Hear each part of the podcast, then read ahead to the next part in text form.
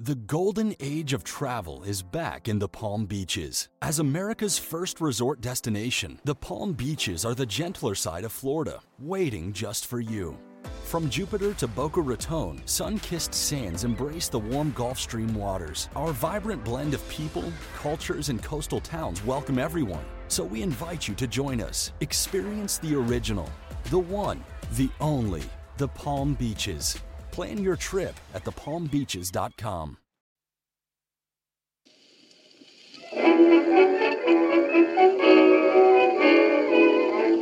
This is a new season of Double Century on a cricketer who never became professional. Mohebullah Archiwal is his name, but he prefers to be called Archie. We don't know how talented he was because we never got to see him play. But there are certainly stories that he was good back in the day. But instead of representing Afghanistan, he fought for his life, his country, and his freedom. This is the story of the Shahid Afridi of Kansas. NFL Sunday Ticket is now on YouTube and YouTube TV, which means that you can stay close to your team even if you don't live in their town. Like maybe you're a Raven who married a Seahawk who got a job in the land of the Falcons.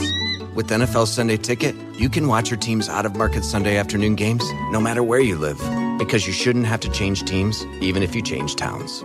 NFL Sunday Ticket, now on YouTube and YouTube TV. Go to youtube.com slash presale to get $50 off. Terms and embargoes apply. Offer ends 919. No refund. Subscription auto renews. Farman was Archie's young cousin.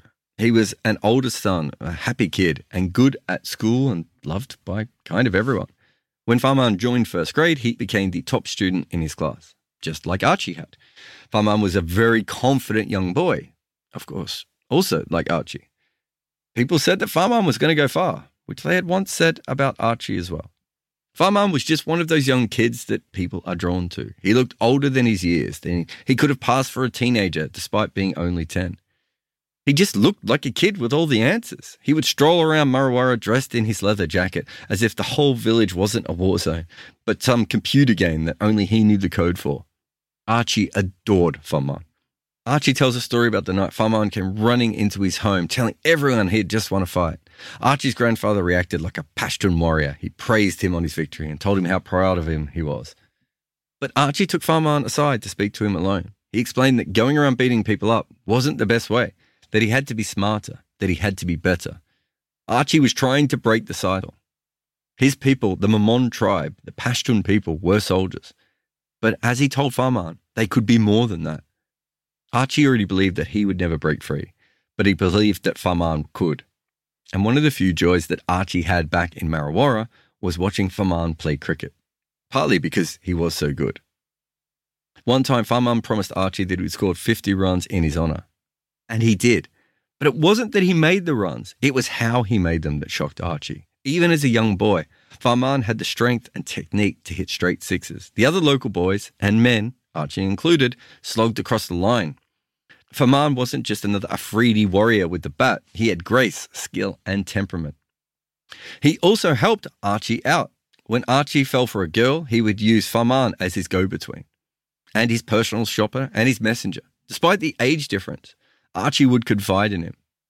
It was his dream at that point to maybe one day get enough money to send Farman to London to study and escape. And the reason Archie thought he could afford this, perhaps, was because he'd signed up to be a soldier for the Afghan army in 2006.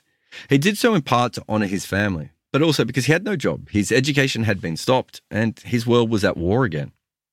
Four months after training, he was on a bus to the Kandahar province. His battalion was supposed to be crossing from Helmand into Kandahar.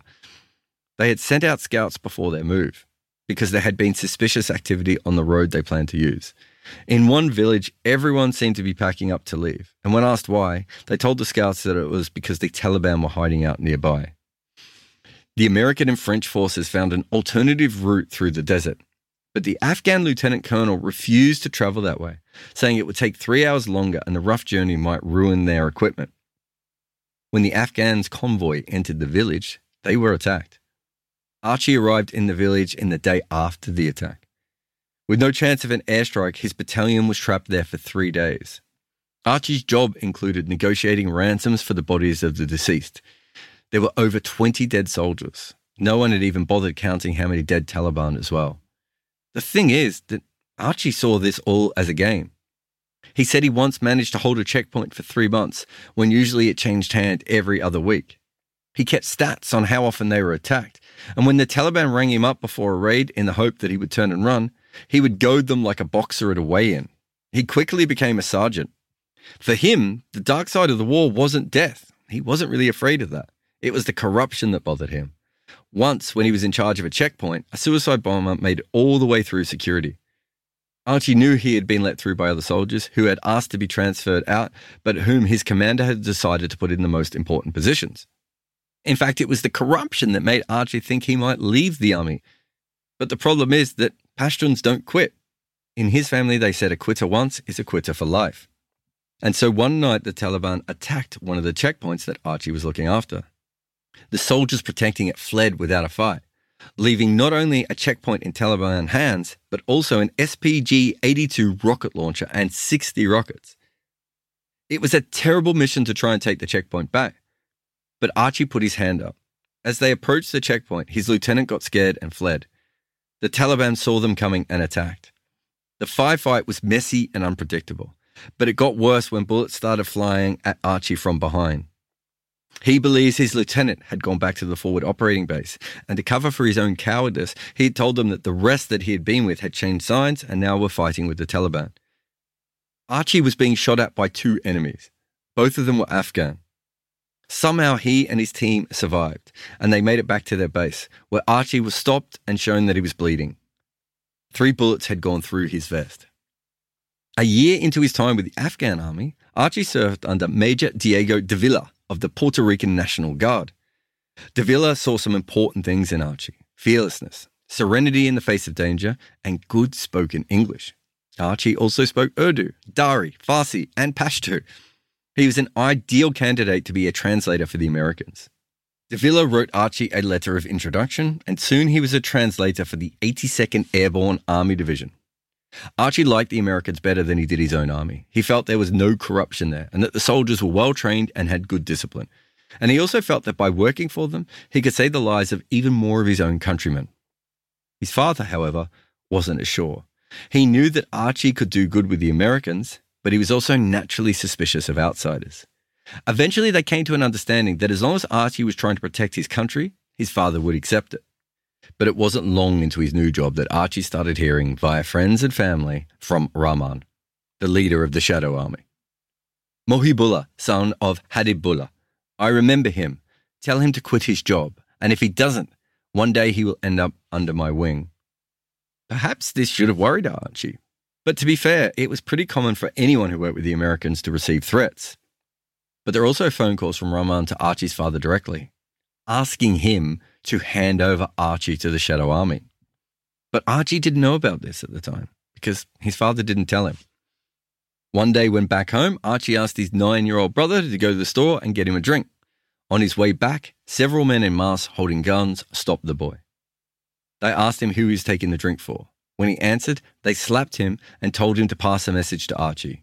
We'll see you soon. His brother ran home crying.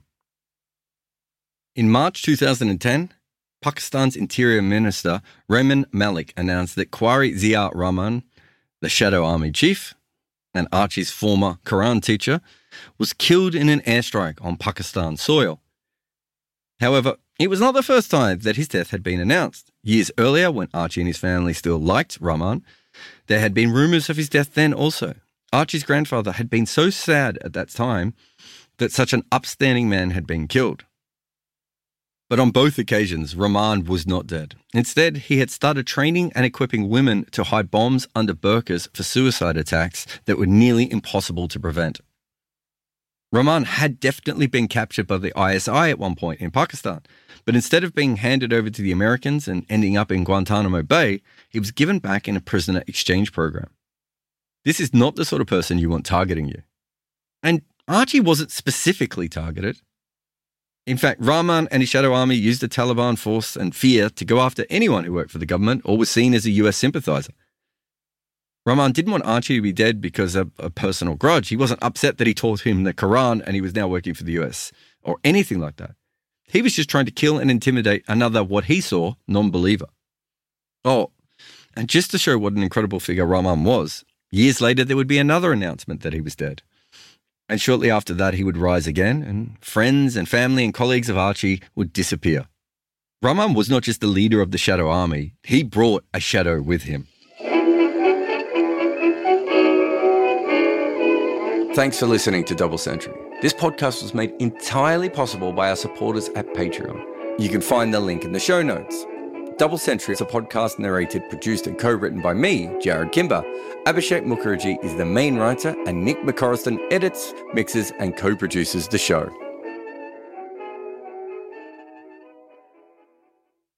Sports Social Podcast Network.